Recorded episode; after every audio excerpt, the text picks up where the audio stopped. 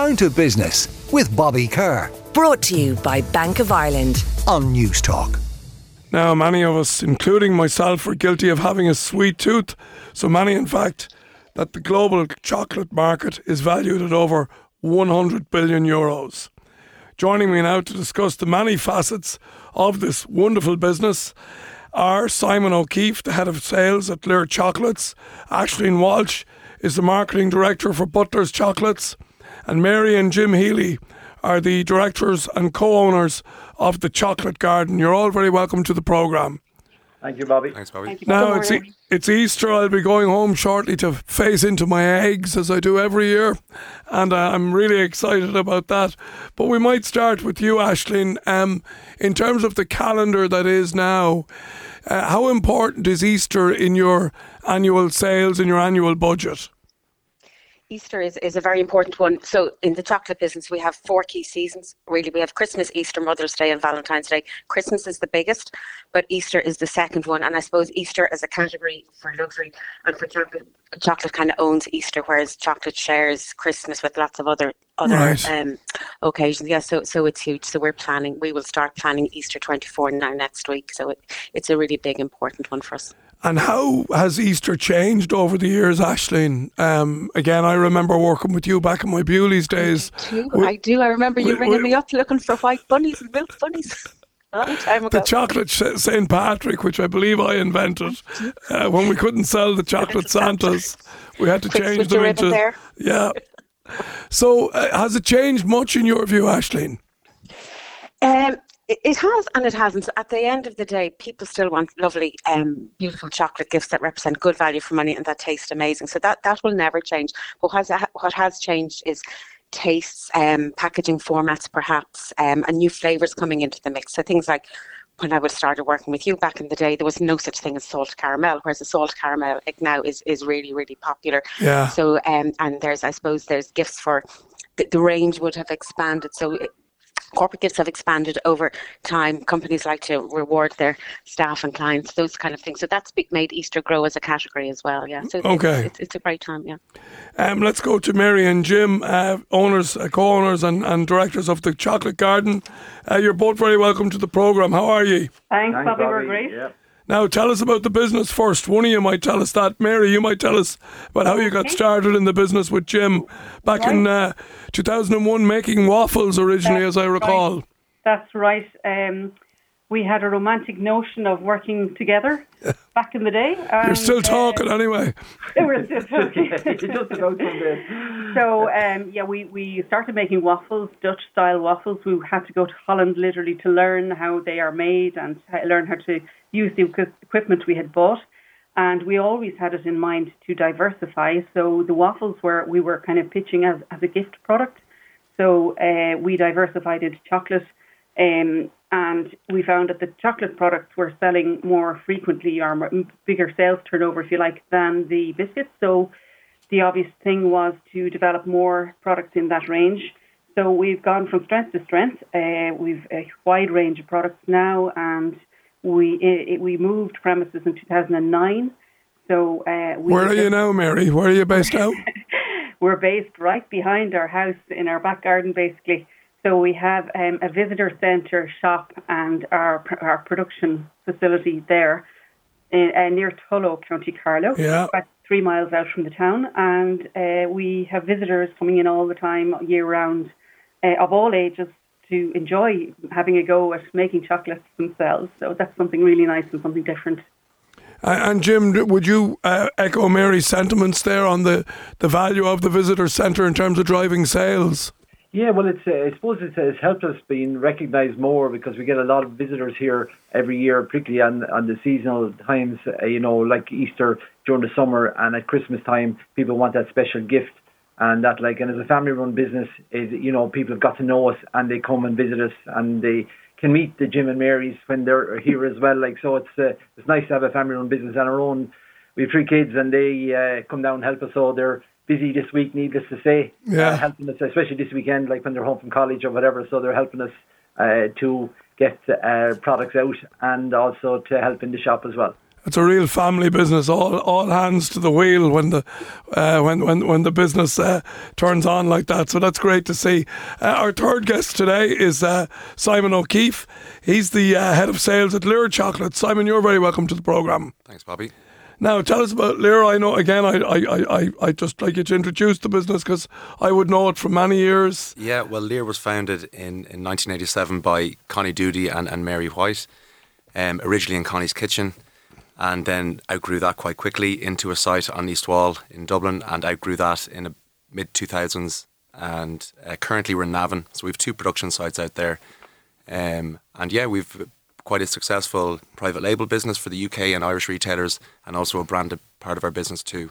Right, so in terms of the private label business versus the presence on the, I suppose, in retail, or you don't operate shops yourselves, do you? No, we don't. No. We business to business. Well, we have some business to consumer on the online website. Yeah.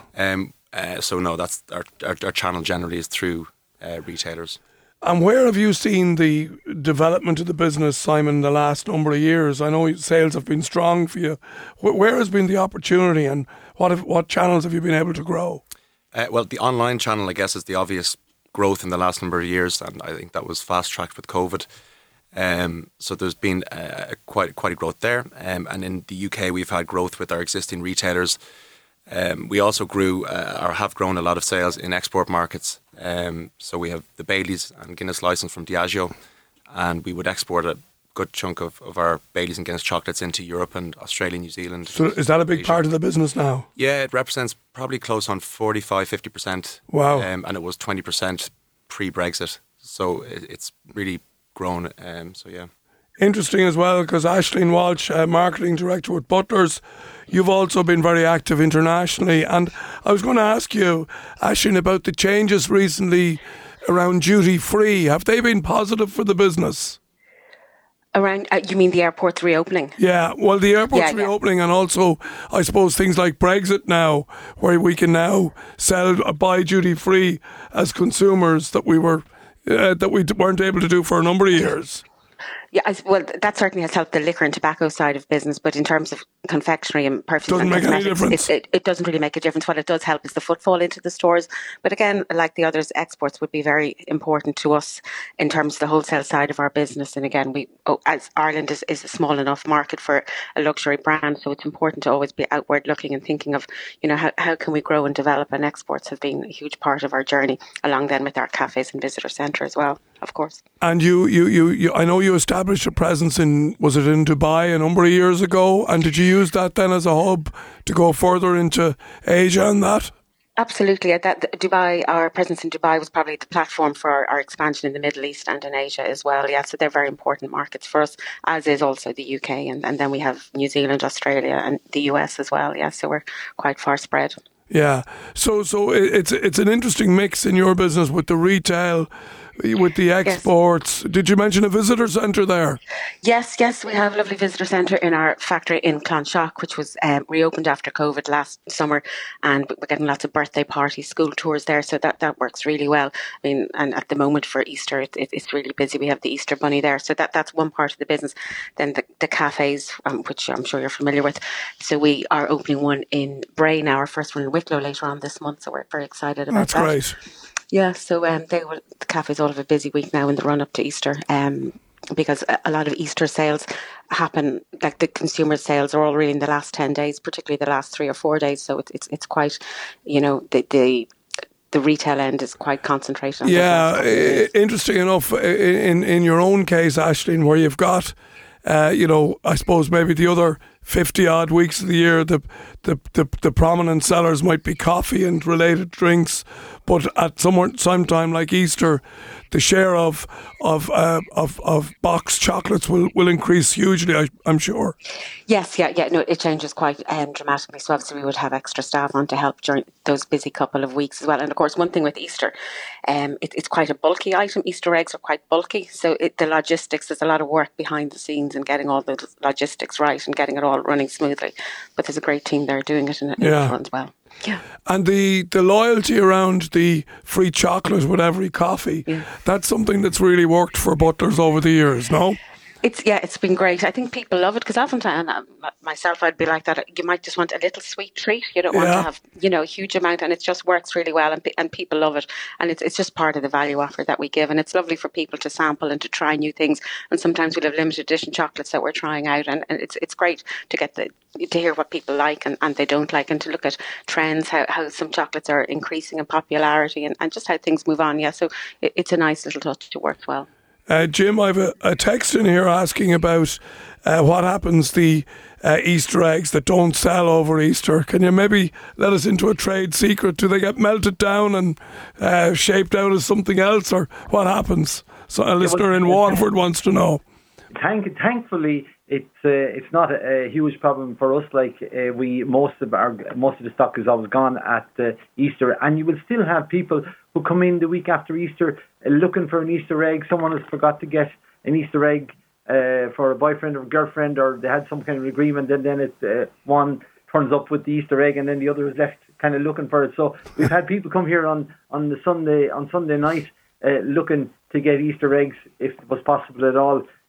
So we actually make a huge Easter egg, a 6.5 kilo Easter egg, and we actually... Hold on a second now, 6.5 kilo. That sounds... 6.5 kilos. Is that bigger than a basketball? That's absolutely, it's probably 4 times the size of a basketball. We've had orders for that sometimes in April, May, June and July, which is a bit amazing, but it happens. You're after getting me very interested now, Jim. I want to hear about an egg that size. Yeah. Someone looking for brownie points, I'd say. But the chocolate can be melted down again and reused if necessary. It can actually be melted down. Yeah. So if you break an egg, you can melt it down and reuse the chocolate. Yeah. Simon, can I ask you about trends that are happening in retail around chocolates? Like if we look at Aisling mentioned something like salted caramel there that we didn't even know about 10 or 15 years ago. What kind of things are you seeing, I suppose, from a consumer perspective about what people are buying or what people want? Yeah, well, as Aisling said, the core flavours are still the popular ones, and that's your milk chocolates, and salted caramel has grown massively. There's also, we see inclusions, which are basically putting texture pieces through chocolate. You might put fruit through it. So we're seeing growth in that. Like, for example, we have a strawberries and cream egg that's grown incredibly well, and that helps us in a time of year where you're struggling more really with chocolate sales. So the summer flavours really can give you more longevity on the shelf. So we're seeing a trend there. And then nuts and fillings and everything else.